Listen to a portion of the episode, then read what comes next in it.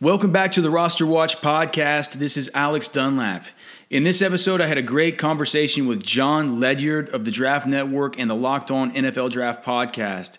Jon has an insane wealth of knowledge when it comes to the NFL draft, uh, when it comes to player evaluation. And he's a guy that recently I've come to consider as one of the top and really authoritative minds uh, as far as the NFL draft media space. You can find his work at thedraftnetwork.com and also hear his podcast five days a week, year round, by searching on your podcast provider for the Locked On NFL Draft Podcast.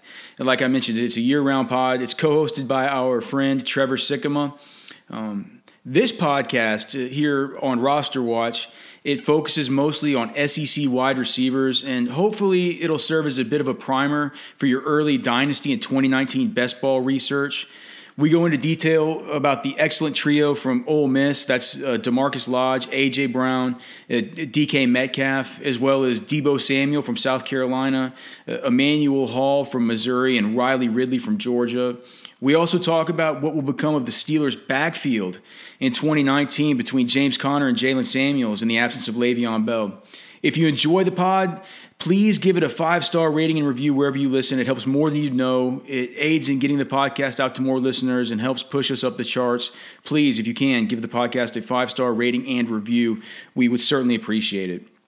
You can support the Roster Watch podcast and get access to multiple bonus podcasts per week featuring me, Byron Lambert, and the Trash Man, along with other great guests uh, by getting a pro membership at rosterwatch.com. We'll be bringing you all the latest news from the Senior Bowl, the Combine, the Roster Watch Pro Day Tour, and so much more as we get into the heart of draft season. We'll also take you behind the curtain regarding the development of off-season tools like the Best Ball Cheat Sheet and the Dynasty Rookie Cheat Sheet. It is entirely due to listeners like you that this is all possible, and we thank you from the bottom of our hearts. Now, on to the show with Jon Ledyard. This is Jaylen Samuels, and you're listening to Roster Watch.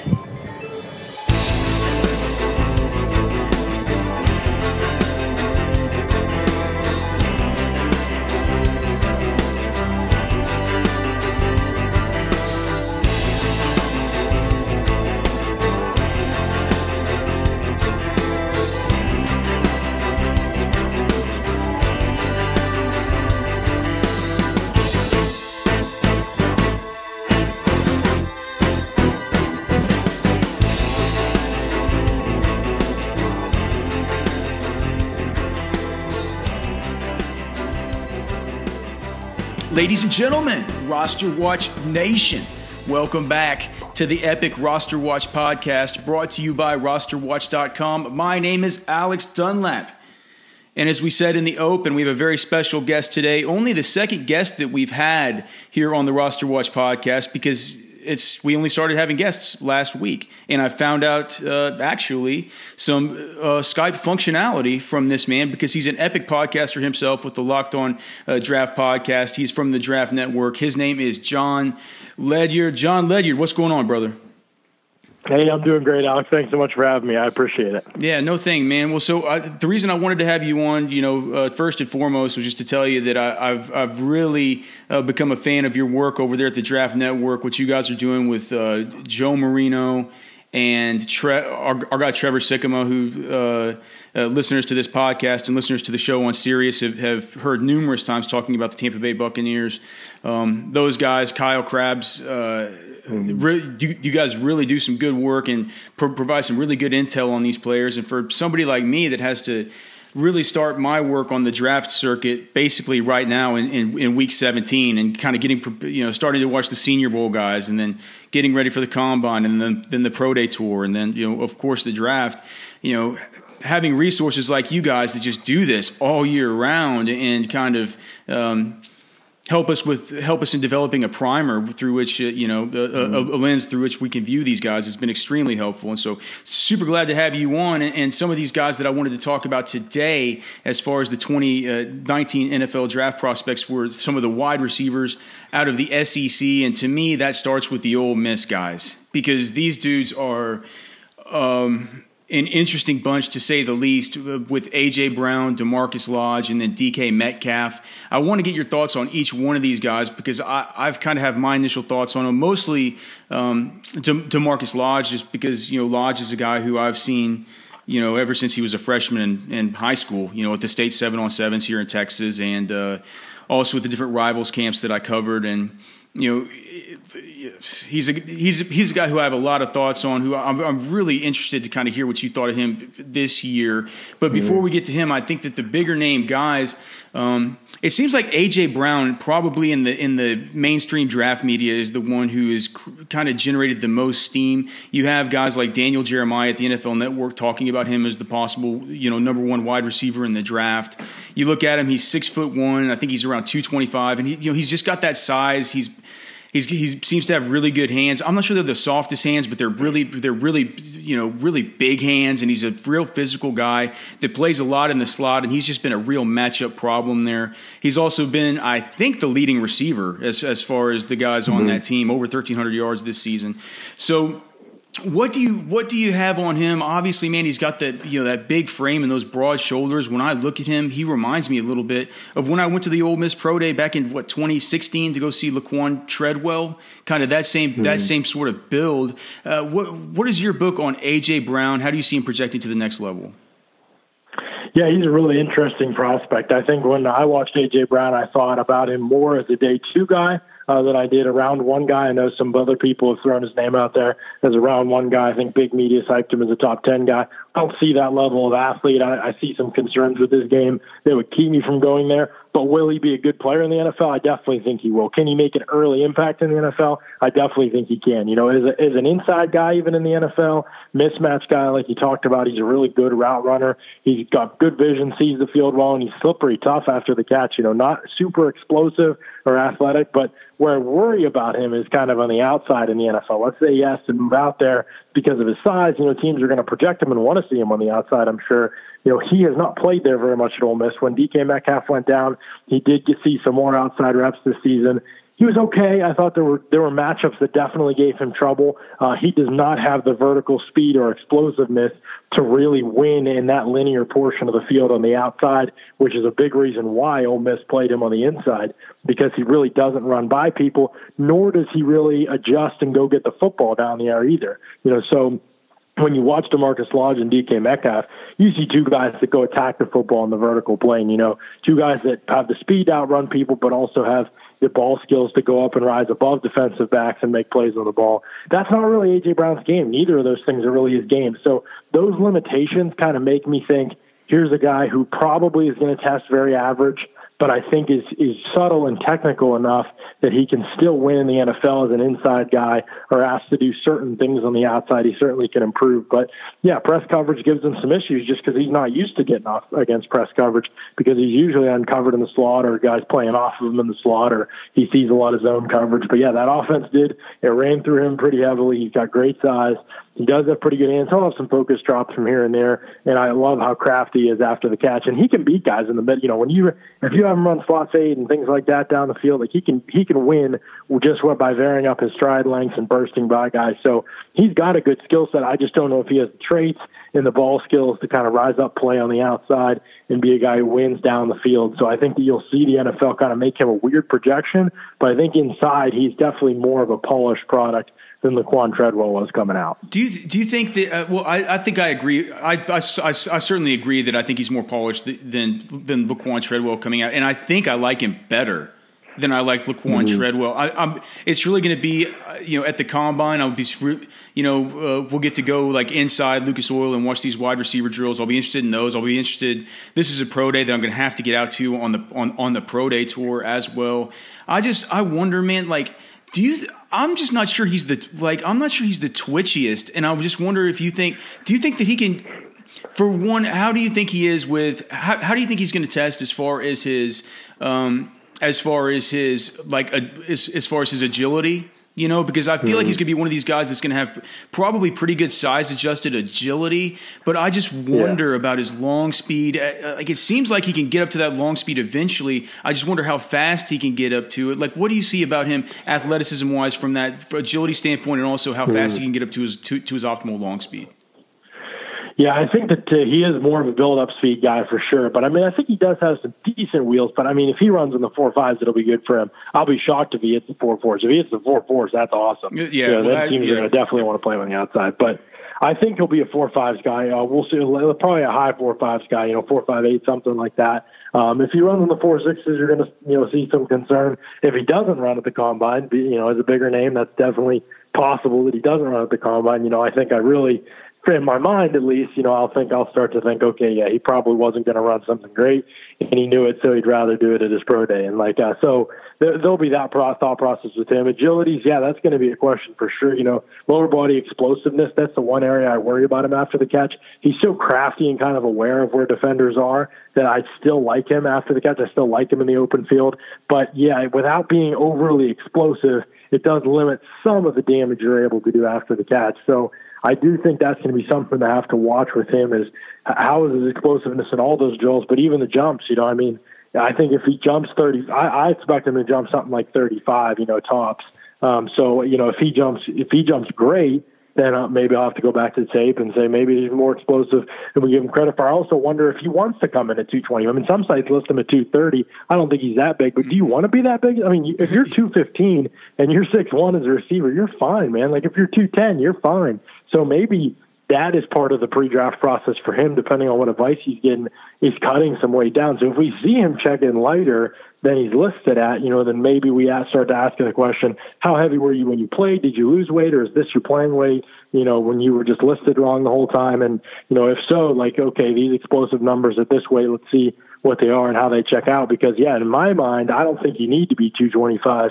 He's not like a six four guy like DK Metcalf. So I don't think – he needs to be 225 at his height. I just don't know if that's a, a, big priority for him. Yeah, and, and I think that when you see him standing next to these guys, I, I honestly think that he's all of all, all of six one. I don't think he's he's gonna mm-hmm. he's, he's, gonna measure in it was one of these guys that comes in at like six oh two or something like that when he's been listed at six one. I think he's actually pretty close. And like you said, the BMI as far as at that as far as at that height, two fifteen, you're fine. Like like right. I mean, it seems like you might actually be carrying a little bit of extra weight there there at two twenty five. so uh, so that's uh, so that's AJ Brown and this this group of three wide receivers, man. I can't remember the last time there's been a there's been you know three like this on a team. I mean, it reminds me a little bit of the pro day with like you know, with Jarvis and Odell Beckham, but that was only two of them. Mm-hmm. Uh, it's a it's a special group. Uh, the next one here is DaMarkus Lodge from Cedar Hill. He's uh, he was a uh, I think he was a four star recruit. Was he a four star or five star recruit coming out? I he think a, he was a four star. Yeah, he, he, he, was a high four star then.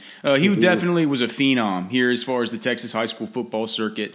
And like I said, I've been seeing him live at State seven on seven since he was a you know a, a freshman in high school. And I mean, ever since then, I've always said, well, that kid's going to be a, a, superstar. He works out here uh, in Texas in Dallas with Coach um, with Coach David Robinson at Always Open, and you know David Robinson works with Antonio Brown and Dez Bryant mm-hmm. and Courtland Sutton and just you know Crabtree, just everybody you know go, go, goes to work with Coach D. Rob and Lodge has sort of been one of his disciples ever since he was like, was like in eighth grade. So look, I mean, from him, what I what I'd always said about him, for one, I sort of have always viewed DaMarkus Lodge from the from the prism of like you know just kind of watching him grow up and saying like this kid's going to be an, an, absolute superstar but when you mm-hmm. watch him on, t- I mean, he was like Superman like. And even at his Under Armour yeah. All American practices, it, it, like his, his All Star game practices, I mean, the only other guy like him was the kid Ty- Tyron Johnson from out of Louisiana that year. It's like, other than those guys, man, like uh, this guy was. He could make the contested catches. He would just out mm-hmm. outclass le- lesser athletes. Right. Um, just he, he, he would get vertical and go get it. Like he, I saw him as a plug and play stick of dynamite that some college team was going to get mm-hmm. as a high school player. Now, when I watch back his 2018 tape, and I'd like to hear what hear your thoughts on this because you could be wildly different. I think that there were concentration drops during that Army All American Week of practices, and it's like I, mm-hmm. I, I, I, still see those like or you know yeah. uh, concentration issues. Um, I'm not also like as he has he has big hands but what I'm not sure how he has good hands, I guess. I'm just not sure how dependable they really are um, mm-hmm. at this point in time. And but the one thing I will say that I've noticed how his game has really, really, really come a long way, and I can just see it's a Coach D. Rob signature move. It's in his cover two releases. It's in his stemming at the line of scrimmage. It, it like the way that he can, the way that he gets off the ball at the line of scrimmage. His feet are flashy, dude. I mean, uh, right. like very, very, very, very good feet. Um, uh, coming off the line of scrimmage in his stems. It seems like he could still go up and get it a little bit, just maybe a little bit more. I don't, I don't know. Like, what do you think? I mean, do you, do you feel like I'm a little, Yeah. I'm, I'm overselling him being a little bit inconsistent still? No, uh, for sure. No, he, if you were talking about the big concern with DaMarkus Lodge, it's definitely can he catch the ball consistently. Um, but at the same time, DaMarkus Lodge makes unbelievable catches that other people in college football can't make, right, and then right. he drops a couple simple ones. So he he is a mixed bag. I think he's a very interesting evaluation. I honestly, and I'm probably crazy for this, and I'll probably get billed as crazy throughout the pre-draft process.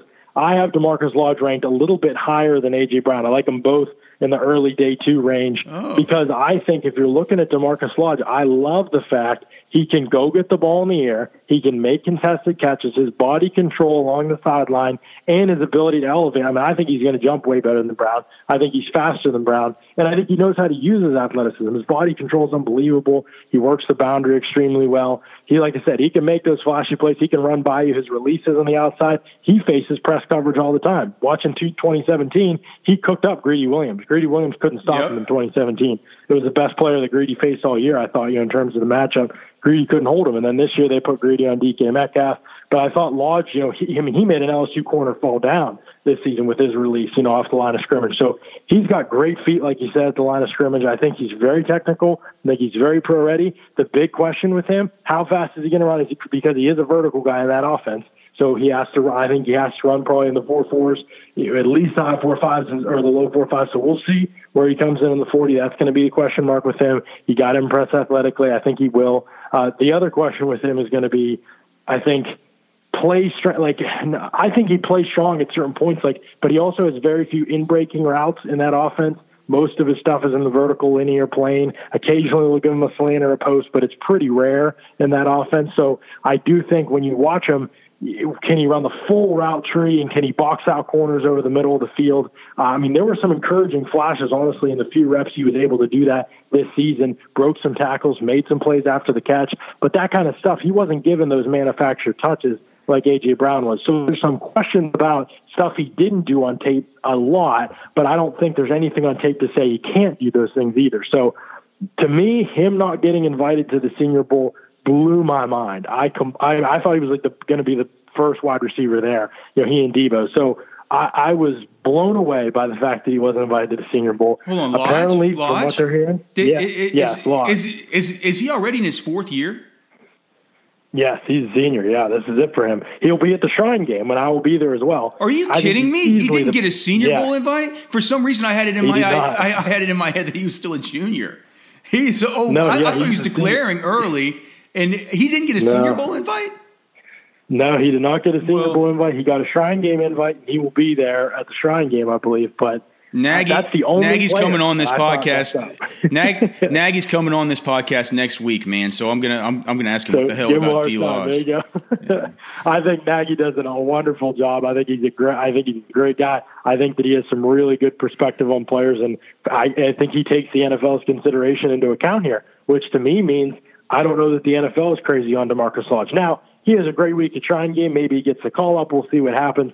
I'm floored. I know Ole Miss people. I was on shows there. They were just absolutely blown away. I mean, they they thought he was a top 100 lock, and you know, I mean, it, it- you know, I, it sounds like NFL's thinking about him in the later latter stages of day three. So I have no idea how that's possible or what what I think he's going to test like and his size and his production and his plays on tape. You know, I, that's mind boggling to me. But uh, what I see, I see a round two player that I would love to have on my team that reminds me honestly a lot of Brandon Lloyd. And I know Brad Kelly over at the Draft Network has said that as well. You know, Brandon Lloyd is probably a little more, a little more, a better polish after the catch and a little better polish at the line of scrimmage. But um, yeah, I think he can be a really, a really an impact player in the NFL. He has he has that kind of body control and and ability to elevate in the vertical plane and make splash plays with the ball uh, with the ball in the air. And I think that that's just pretty rare. So I, I was shocked not to see him at Senior Bowl, but I think huge opportunity for him to light up the Shrine game. Clearly prove he's the best receiver there and really distance himself from what will be a good wide receiver group at the Shrine game.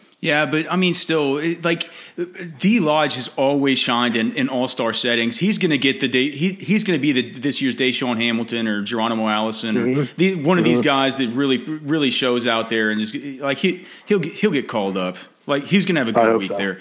Um, all right. Uh, how about let's move on to the third one here for Ole Miss and just what a group this is because when I look at DK Metcalf.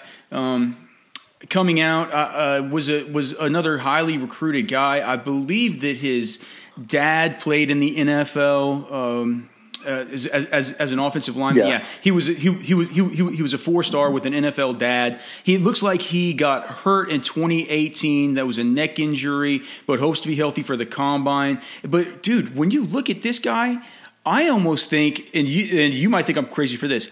I almost think he could have more upside than all of them because he's he's he has the length like he has the, some go go gadget arms that he can extend. Just his his catch radius seems out, outrageous. He has terrific body control. He just seems like an athletic dude, and he stems well, just just like Lodge uh, on, mm-hmm. on on the outside. So I think he might be the freakiest of all. Maybe I mean maybe more maybe more raw than AJ Brown. I'm not really sure, but I mean what do you think? Do you, do you th- like what do you think about DK yeah. Metcalf? And am I crazy to think that he might have the highest upside?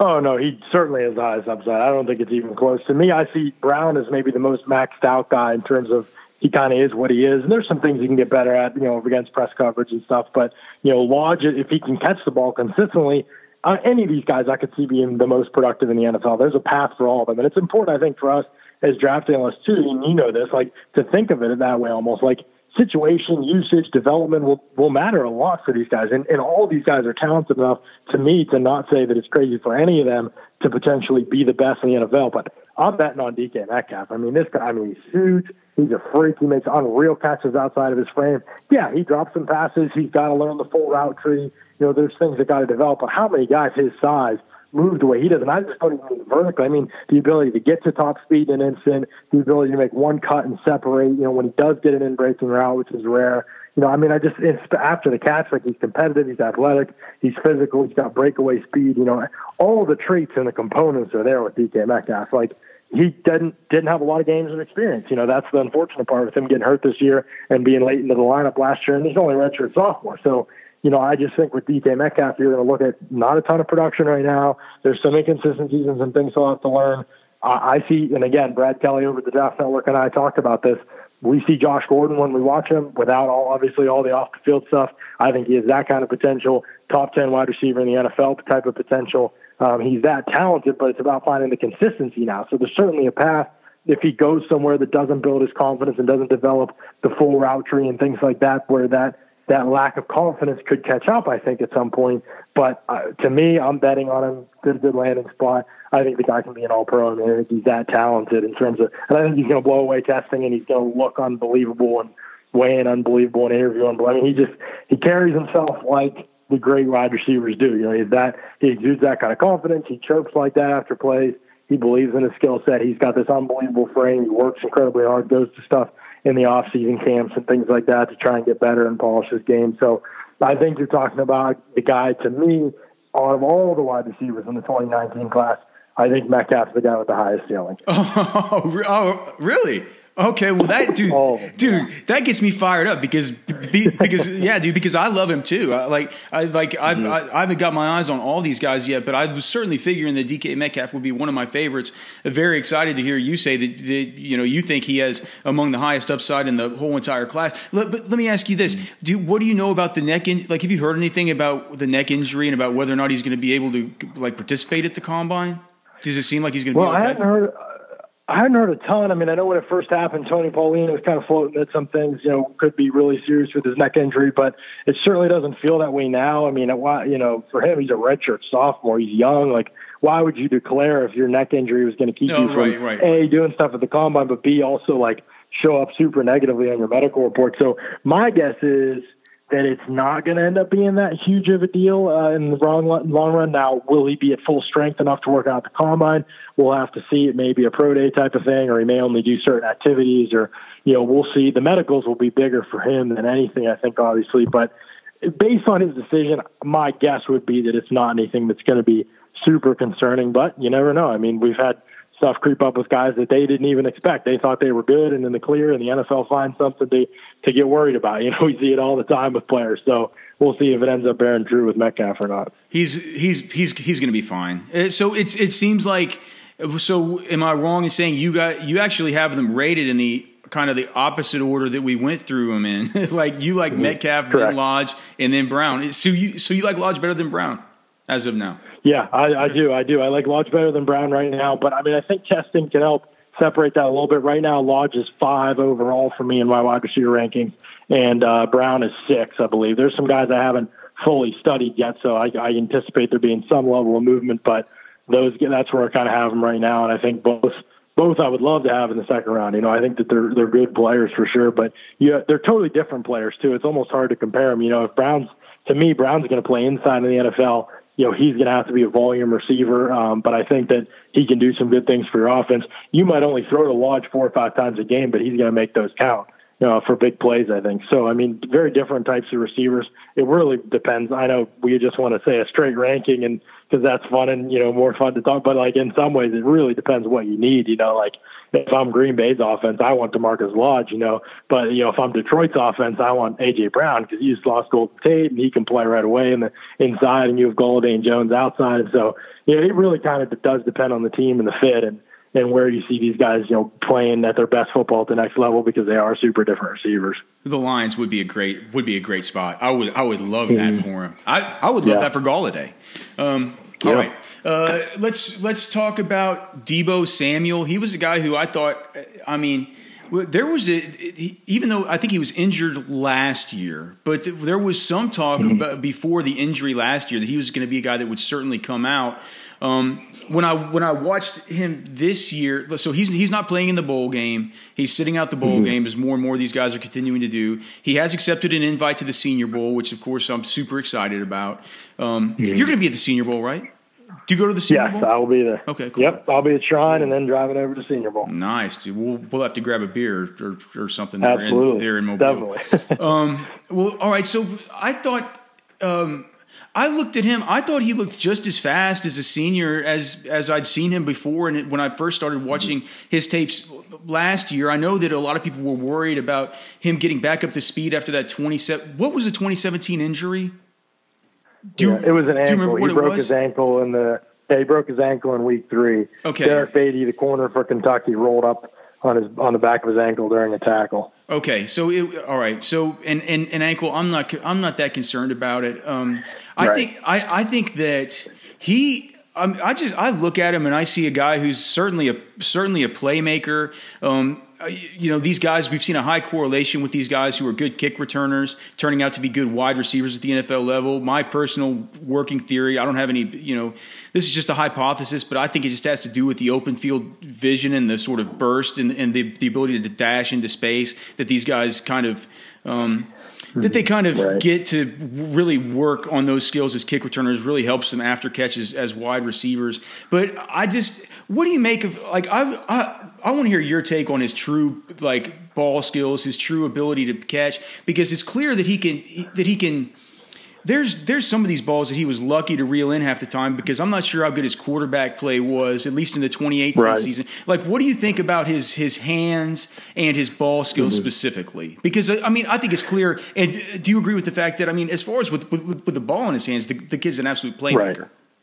Right. Yeah, for sure. No question. I think he's such an interesting player to evaluate. You know, I watched this past year, you know, doing summer scouting before the 2018 season. So this past summer, I was watching his tape, and obviously he only played in like two and a half games in 2017. So I really had to go back to 2016. I watched several games from 2016. I think he was a little bit lighter then. I thought he was a little bit more explosive then.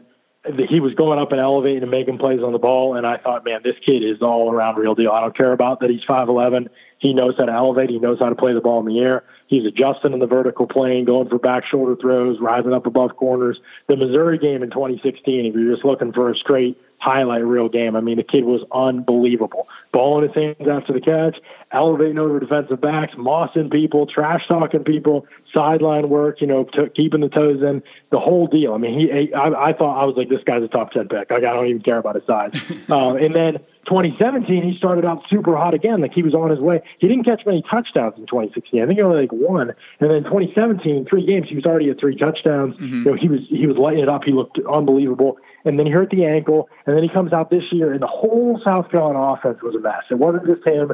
Bryan Edwards dropping passes, Shi Smith dropping passes. Jake Bentley was unwatchable. Then he got hurt, and the backup kid was in, and he wasn't. You know, he he did what he could, but you know, he wasn't great. And so the whole offense just kind of wasn't what it should have been early in the season. They looked really, really rough week to week. Everything was a struggle. They started running the ball more. You know, he wasn't getting. I didn't think he won that matchup with DeAndre Baker. I thought he was okay, but you know, I didn't think he was getting open as much as he did. Uh, his catch radius was getting exposed a lot more, you know, as a smaller guy. And then at the end of the season, he kind of lit it up again. Like I didn't think he was he was like nowhere close to getting a thousand yards. And now if he has a great bowl game, I think he's going to be near. Th- so I mean, there's just or he's not playing in the bowl game, but if he were, you know, he would have a thousand. You know, I think so. He, he ended up having like a pretty good season statistically, um, and ended up catching like a ton of like 11 touchdowns, 12 touchdowns, something like that um, this year. So he ended up making a bunch of impact plays, but now, there were some blown coverages I thought he made plays on. You know, after with the ball in his hands, still did some really, really good things. But I don't know that I saw the same level of explosiveness that I saw with him in the past. I wonder, is he a four five guy? That's great, but when you're small, you want to be faster too.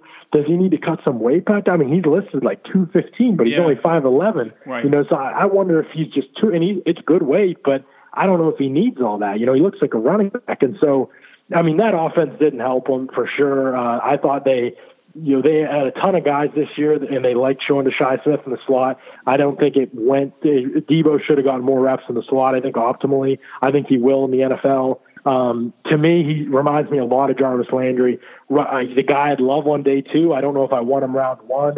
Like you said, he can do a lot of return things as a return guy. He can play outside if he needs to. Can play inside. He can catch the ball short and make people make things happen after the catch what is he going to do in the vertical passing game? You know, is he going to be able to make plays there? Can he gain can that consistent separation? You know, vertically, can he rise up and make plays above the rim? And I, like I said, in 2016, I saw that. But this past year, man, I watched like every game of, of his season this past year because I was scouting the SEC heavy for our site. I just didn't see that play. Like he just, you know, every pass, pass that was over his head, and there were a lot of bad throws, but he just didn't come down with many of them. Whereas in the past, it didn't matter if it was bad; he was coming down with it. So can he get back to that form? Was it coming back from the ankle? Did he gain, you know, too much muscle working out coming back from the ankle? I'm not really sure, you know. Um, so I'm curious what he tests and what he weighs in at. That'll kind of determine where. Right now, I'm like at the middle of day two. It's a late second round, early third round type of range. I like him a lot. I, I really like him coming into the year, but I like him a little bit less now. But I still like him. I still want him on my team. You know, he offers a lot of good things, but I just don't know if he's the high value guy I once thought he was. And and the more I hear you sort of talk about this, Jon, like I, I think about this this wide receiver class, and even though it kind of lacks a little bit of sizzle at the very top, it feels deep. Like there's a lot of these guys oh, we yeah. can talk about is day two and day, day you know I'm, I'm, I'm, I'm, I'm sorry day two is in like round two and round three guys yeah. that um that I mean a, a, lot of these guys you you could see you know slipping into that even these even players that we're not going to talk about today I mean they're just it, mm-hmm. it, it seems like it's going to be real deep it's going to be about these teams picking the flavor of wide receiver that they're most interested in uh, what as far right. as as far as Deebo Samuel like just before we move on to the next one what is it that you're most interested to evaluate evaluate about him during the week of the Senior Bowl? I think how he does above the rim, you know, how, how he does in contested catch situations, right. adjusting to off target balls. Does his catch radius continue to kind of be exposed, or was a lot of that Jake Bentley really throwing uncatchable balls? You know, sometimes it's hard to tell when you're watching tape you know, for all even the even when you get coaches tape angles, sometimes it's harder to tell from coaches tape. You know, how close was the ball really to him? Like, could he have actually even made that play?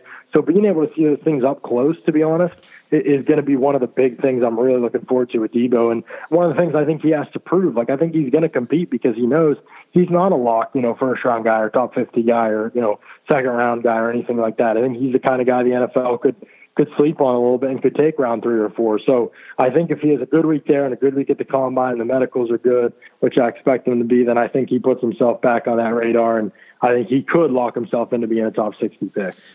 Just a couple more of these guys I want to talk about. I know that mm-hmm. you're at a, a, family gathering right now. We don't want to keep you away for too long, brother, but uh, this is all no, good, good, stuff. It's all going to be helpful to all of our all of our listeners out there. Um, let's just talk about this other Senior Bowl guy first. Um, as far as SEC wide receivers, I believe the only two SEC wide receivers thus far at the Senior Bowl, it, it is Deebo Samuel and then this other guy, Emmanuel Hall from Missouri, mm-hmm. correct? Those are the only two? I believe I think so. that sounds right right now. For, I think so. Now, yeah, things, there's a couple of trying, but yeah, things things can always change, of course, as these guys get agents and they tell right. them they can't come and stuff like that.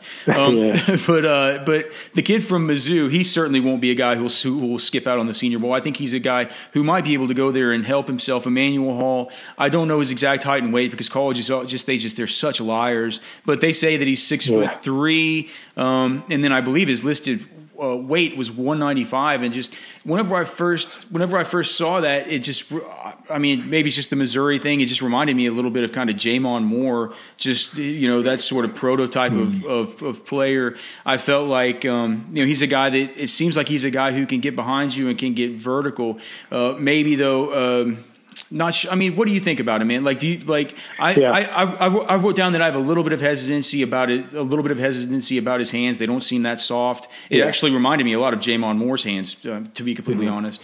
But um, yeah. what do you, what do you think about Emmanuel Hall? I'm sure that you've watched him a lot closer than I have. Mm-hmm. Yeah, I watched him all season long, especially Scott and Drew Lock. He obviously got hurt this year too, and so was out for the middle portion of the season. Came back and, and did really, really well to the end of the season. You know, so there's less targets, but technically his drops and his drop rate did improve this year from a year ago. Um, he is interesting in that you're right. Drops are a big issue with him, but he also makes some really good catches outside of his frame down the field. Some vertical guys are just dropping it over my shoulder and I'll catch it he's more than that. He he has made some really good catches. 2017, some of his vertical catches, the Georgia game, he lit him up. That's a good secondary, especially last year, and he lit him up. I mean, they were they had no prayer. They couldn't stop him for real speed. You know, he has to run if, for his game. If he runs in the four threes, that's great. He's got to run in the four fours. Yep. I think at least. I think he will. I don't have much concerns about his speed. You know, he can really accelerate too. His releases were the biggest thing. Improved a ton this season. Where last year I felt like he was just a real uh, one trick pony this year I felt like there was more from him. You know, more diversity in his route tree, uh, explosive out of his breaks. Had very few YAC opportunities in that offense. Just not that's not how they used him. But when he had him, he did, and he made people miss. Like he was elusive in the open field. So I think there's more to him. I really like him. I think he's a sleeper. I think the NFL will see him as a top 100 guy unless he plays out of that in the Senior Bowl or tests out of that at the combine. I think right now they would they would take if the draft were today they would take him in the top 100. Now if he doesn't run as fast as they expect, then that he'll fly because that's his trump card. He needs to have that. Um, you know, Senior Bowl same thing. Like if he if he just drops the ball a week and looks like a head case, they can't get right. You know they're going to drop him. Um, you know, so I think to me, when you say J'Mon Moore, I think the big difference between him and J'Mon Moore, J'Mon Moore didn't know like what he was doing at all, man. I mean, he was like he was he was talented, but he was completely right. lost. You he, know, yeah, like he, he just, right. he's a start from scratch guy. Right, where Hall is more polished with him for sure. You know, I mean, he'll draw passes too, but so that's my that's my one thing. The guy that he reminds me of, honestly, in some ways, is Will Fuller. Now, will he run as fast as Will Fuller? I don't know that he'll run quite as fast as Will Fuller, so he'll probably go a little bit lower. But both longer, lankier guys uh, that had good size for a vertical threat. Not necessarily guys that will win above the rim, but guys that can do can win vertically in more ways than one uh, in terms of their ability to separate and track the ball and adjust to it. Um, so I like I like Emmanuel I do. I think he's a sleeper. I like him less than the other guys I named right now. He's kind of in the same area as Deebo for me, grading out, but I'm very open to see if he runs amazing. You know, I, I, I'd love to move him up. I think he's more polished than a DJ Chark last year, uh, some other guys like that. But the drops are a concern. He can't go out and drop the ball a ton, you know, during Senior Bowl week. Your guy's going to get turned off because you got to finish those opportunities down the field. So that's he has to show the ability to do that consistently, and I'll feel good about him in round two or three. I love the Will Fuller call because it's just you look at the. I mean, the yards per catch is just like Will Fuller. It's it's it's eye popping. Mm-hmm. It's like the volume right. wasn't always necessarily there because there were some other really good options in that receiving game. But and also, I guess he he he, he was hurt for during the season. But the the, mm-hmm. the yards per catch, uh, unbelievable. And then you just a little bit of little bit of like you can't tell if the hands are bad or, or what. I mean, I I had those fears about Will Fuller. He's gotten so much better as an NFL mm-hmm. Player as, as, as far far as his ball skills. All right, uh, as finally as far as these SEC rookies, a guy who I certainly want to talk about as we're recording this, uh, Texas will be facing um, uh, here here next next week. Uh, Riley Ridley of Georgia. I'm not sure that he's even declared yet. He's still undeclared, he's not, yeah. right? Um, Correct. Yeah. But I think he's going to because from uh, I've I've just I've heard people talk about him, and so I just I wanted to go give him a look. Uh, the reason why I was surprised to hear so much talk about him is because his his yardage numbers through his career have been very underwhelming. They're like, but, but you know, the more you look into it, like the receiving game at Georgia, like they have they have a good tight end. They have a couple of pretty good wide receivers who are who are older. They also have two really good running backs in uh, Swift and uh, Hollow, uh, what Holyfield. Holyfield. Yeah, yeah. yeah. The, like yeah. those two guys, they they they really lean on those guys. And this year, Riley Ridley, he had a big uh, touchdown uptick, up up to nine touchdowns in uh, in 2018. He's six. He's he's listed as six foot two, 220. This is Calvin Ridley's brother.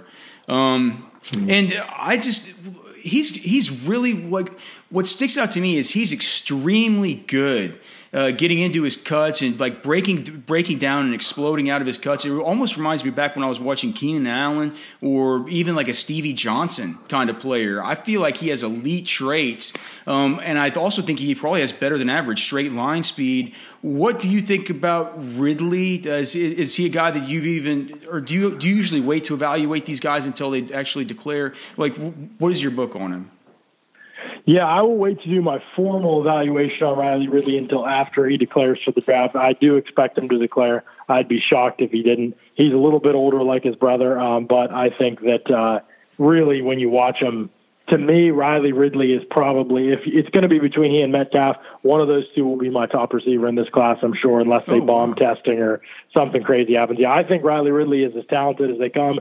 You know, let's just start negatives with Riley Ridley all the market share people and the, the production matters people, which it does. I'm not saying it doesn't completely matter. They're going to be chirping. He didn't do they're enough gonna, yet. They're going to hate him. Older, yeah, yeah, exactly. Him. He'll be he'll be guy to hate. Like the, a lot of them hated Michael Thomas and you know some other guys like that. But I mean, I, that didn't work out great for them. Yeah, but yeah. no, I think that you have to look at that stuff. It's important, but you also have to look at the context. Riley Ridley plays in an offense with let me count them for you. Mecole Hardman is going to get top 100 pick consideration just because of his speed when he comes out. Terry Godwin will be a day three pick. He's going to be at the Shrine game. Isaac Nauta, when he declares, will be a top 100 pick as a tight end. If he declares this year, which the word on the street is he's leaning toward declaring, he'll be probably one of the top five tight ends off the board. He's he's he's extremely good football player. Holloman next year in the class, I think he has a chance top 100 pick. How he runs will matter, but D'Andre Swift is going to be probably a first round pick with what he can do out of the backfield. Oh, yeah, Holyfield will probably be you know around three or four pick. You're playing in an offense with legitimately six NFL guys, and that's not even considering your quarterback, eh, who's going to probably be a first rounder. That's insane. We just don't see that in college football. So yes, Riley Ridley doesn't have crazy production. He's in a run first offense that is easily and clearly, when you watch them at their best, when they spread the field and they throw the football, but Georgia hadn't done that all season long. They started to do it more against Alabama and were successful as a result. Blew that game, obviously, but that was the path for Georgia to be to be honestly undefeated going to that Alabama game was to spread the field, throw to Riley Ridley more. They didn't do it, so because of that, they lost that game. They were close in elements. They didn't really look overwhelming and overpowering all season long. You know, that's when they're at their best.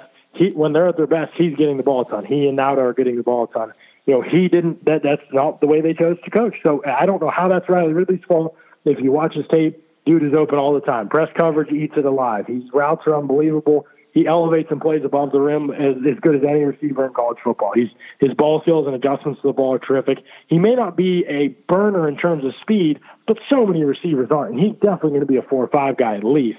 So many receivers in the NFL aren't burners pure speed, but he knows exactly how to slow and then accelerate, slow and accelerate to get out of breaks, create separation. You know, very technical route runner, no surprise smooth, brother yeah. Yeah, very smooth. Just uh, all, eh, there are just not that many weaknesses. If you just want to, his weaknesses are probably that he doesn't get thrown the ball much and that he doesn't have elite speed probably. But I mean, he's going to test well, I think. His size is great. His frame is great. His hands are awesome. He makes great catches outside his frame consistently through contact. There's just not a lot missing with Riley Ridley's game. You know, if, if he played another team in the country that, that threw the ball more and that didn't have four other NFL receivers playing around him, you know, then we would we would have no questions about Riley Ridley, I think. I think he's I think he's the best receiver right now. You could argue Metcalf is the higher ceiling. I think he's the best receiver right now in this class. And I think that he's if he tests great, I think he's going to, and I think he will test well. He's definitely going to be a first round pick, I think, and I think he'll have a chance to go in the top 20. That's insanely good. That's insanely good shit, man. Um, uh, the, and and here's the other thing. I just think it just is as just a little bit of just something that just popped in my head as you were talking about his testing.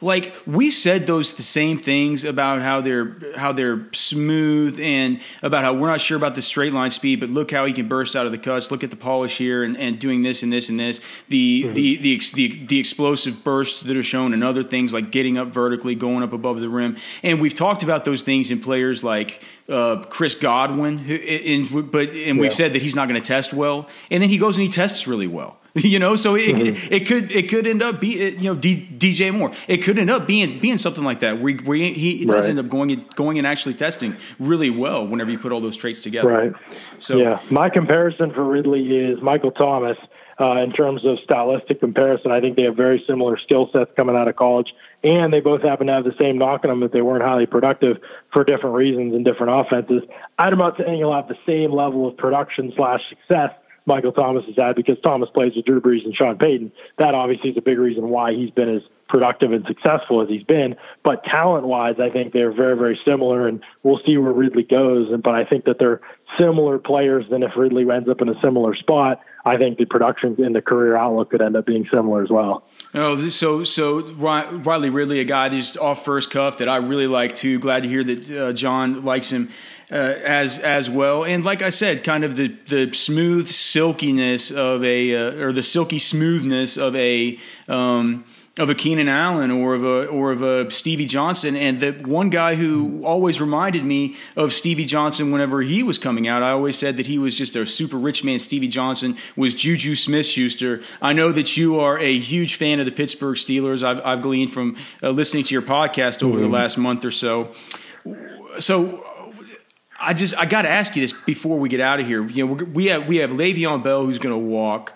Ever since James Conner has gotten hurt, we've seen Jaylen Samuels come in and do what I had expected him to do ever since last year's Senior Bowl when I fell in love with that guy as a pure running back prospect as opposed to a sort of H backish um, Marcel Reece type that a lot of people kind of pegged him as. I said, look, this guy can be a with the way that NFL running backs are used nowadays. This guy can be a really good receiving running back because I like the I like his vision between the tackles, and I, I think that he has some shed ability through through his hips and some size that that hasn't really been utilized in in, in, in the ways that it might have um, that might have showcased it best during his time at NC his time at NC State. Now next year as fantasy football players and as keeper league guys and dynasty players, we or shit even this week we don't even know if James Conner is going to be good to go. Have you heard anything this week? Is like mm. is is is is he going to go, James Conner? I don't know. I have. I think he was supposed to be hopefully moving in that direction, but I haven't heard them say anything for sure. I'm yeah, I'm as in the we're dark not, as everybody else. We're probably that. not going to hear anything. Tomlin and those guys aren't going to say anything. But the, the yeah, that's the the fact of the matter is it's still a conundrum because at some point in time we are going to have a backfield with where we're going to have to figure out between J- James Conner and between Jaylen Samuels who's going to be getting touches, how those are going to be divvied up. And on one hand, you say, well, it's it's always been the same with, with the Steelers. They have one running back mm-hmm. who they give all the touches, who's a 95% mm hmm snap count guy who line up everywhere. And Connor had shown that he can do that uh, even whenever Le'Veon had gotten hurt previously. You know, they, when they had like a, a, platoon of backs behind Le'Veon, it was still just DeAngelo Williams, just the, the whole time, right. just playing the exact same role. Right. What can we expect? Like, could there be a split between Connor and Samuels? Can it just be one of them? Is Samuels just going to be Connor's backup? How, like, how's this thing going to play out? Yeah, if Conner's healthy, he's definitely going to be the guy. To me, he was definitely the better of the two players when they've been out there this season. I, and that's not to take away from Samuels. I think Samuels did some good things. You know, he's clearly more raw as a running back, in which is understandable. I mean, like you said, he played all over, and not a lot of it was a running back at North Carolina State. So um, I think that vision-wise, he just will completely stop his feet at times behind the line of scrimmage and just really not quite know where he's going. But when the offensive line dominates, you know, he was he he once he gets to that second level, when he is able to find it, you know, he's strong. He can run through contact. So I like that about Jam Samuels. As a receiver, I thought he made a really nice impact and contribution. So if he does need to be out there, I love the fact that he can give them that because that's something the Steelers have always kind of utilized when they've had it. Um, so that's big that he gives him that. Um, I think the other thing with Samuels is pass protection. He's not very good at it at all right now, which part of it's just knowing where to be. That took James Conner at least a year and a half to pick up too. Uh, right before he got hurt, Conner was really, really playing well in that role. Obviously, Bell was probably the best pass protecting running back in the NFL. So that was honestly the area the Steelers were hurt the worst when they lost when when Bell decided not to show up um, because Conner honestly probably outplayed Bell from what Bell was in 2017. Conner outplayed him uh, this year, to be honest. Conner was unbelievable when he was in the lineup. So if he's healthy, fully healthy, I definitely think he's the guy. But having somebody like Samuels is super valuable. Conner gets nicked or banged up, which he has been really throughout his whole career. I feel like Samuels has some developmental ability running back to be in there. And behind that offensive line, that offensive line is key. You know, you could put a lot of guys in there. When Stevan Ridley doesn't fumble, he's ran the ball well this year, you know, but that offensive line they've created some some huge holes and done some really great things this season. And so I think there's a lot of guys that can be successful in Pittsburgh as a running back. So I'm glad they didn't pay Bell long term and that it's not a priority um, because I think Conner and Samuels will be great next year, and they've certainly got enough needs defensively to focus on with the draft as well. Yeah, now and now Le'Veon's saying that he wants to go to the Colts, as if Chris Ballard's about to pony up all that money for a goddamn running back. I mean, just un, absolutely, absolutely, absolutely unbelievable. All right, man. I had a bunch of other stuff I was going to ask you, but we're but we're we're we're low on time. Those are the main points I wanted to get to: the SEC wide receivers and the Jaylen Samuels talk. Why don't you let the listeners know where they can find your work, how they can follow you, and what it is you guys are doing over there at the Draft Network? Yeah, so at the Draft Network, we're you know the draft all year round, uh, 12 months out of the year, 365 days. We're covering the draft. We're talking about it. We're analyzing college football, breaking players down. You know, so obviously this is about the time of the year where you know that stuff that interest is going to pick up for everybody. So yeah, definitely pop over to the site, check it out. Uh, here in the next two months, we'll have some really cool features dropping, like a mock draft simulator. We'll have a build your own big board uh, that is going to be really kind of state of the art stuff that we've had developers working on. That just it looks beautiful, it functions beautifully. You're going to be able to do a lot of different stuff. It's really going to be kind of a haven for NFL draft fans. It's going to be a ton of fun. So we're having a blast over there. And then obviously you can follow me on Twitter at Ledyard L E D Y A R D NFL Draft, and you can follow the Locked On NFL Draft podcast with Trevor Sikkema and myself five days a week on iTunes and all the other good spots you listen to your pods. He's a he, he's a great friend of Roster Watch. Jon Ledyard, Roster Watch Nation salutes you, brother, and Godspeed.